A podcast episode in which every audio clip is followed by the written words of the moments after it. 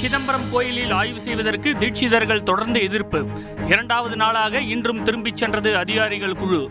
தீட்சிதர்களை கண்டித்து சிதம்பரத்தில் மார்க்சிஸ்ட் கட்சியினர் போராட்டம். தொடக்கப் பள்ளிகளில் ஒன்பதாயிரம் ஆசிரியர் பணியிடங்கள் காலியாக உள்ளன. எல்கேஜி யூகேஜி வகுப்புகள் அங்கன்வாடி மையங்களுக்கு மாற்றப்பட்டதற்கு கல்வித்துறை இன்று விளக்கம். மழலையர் வகுப்புகள் நிறுத்தப்பட்டதற்கு இபிஎஸ் ஓபிஎஸ் கண்டனம்.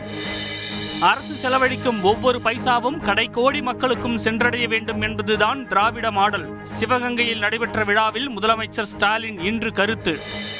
கந்துவட்டி தொடர்பான அனைத்து வழக்குகளையும் உடனடியாக விசாரிக்க டிஜிபி சைலேந்திரபாபு இன்று உத்தரவு. கந்துவட்டி தலை தூக்காமல் தடுக்க உரிய நடவடிக்கை எடுக்க வேண்டுமென எதிர்க்கட்சித் தலைவர் எடப்பாடி பழனிசாமி வலியுறுத்தல். நெல்லுக்கான குறைந்தபட்ச ஆதார விலை குவிண்டாலுக்கு நூறு ரூபாய் உயர்வு. மத்திய அரசு இன்று அறிவிப்பு. பதினேழு வகையான பயிர்களின் கொள்முதல் விலையையும் உயர்த்தியது மத்திய அரசு.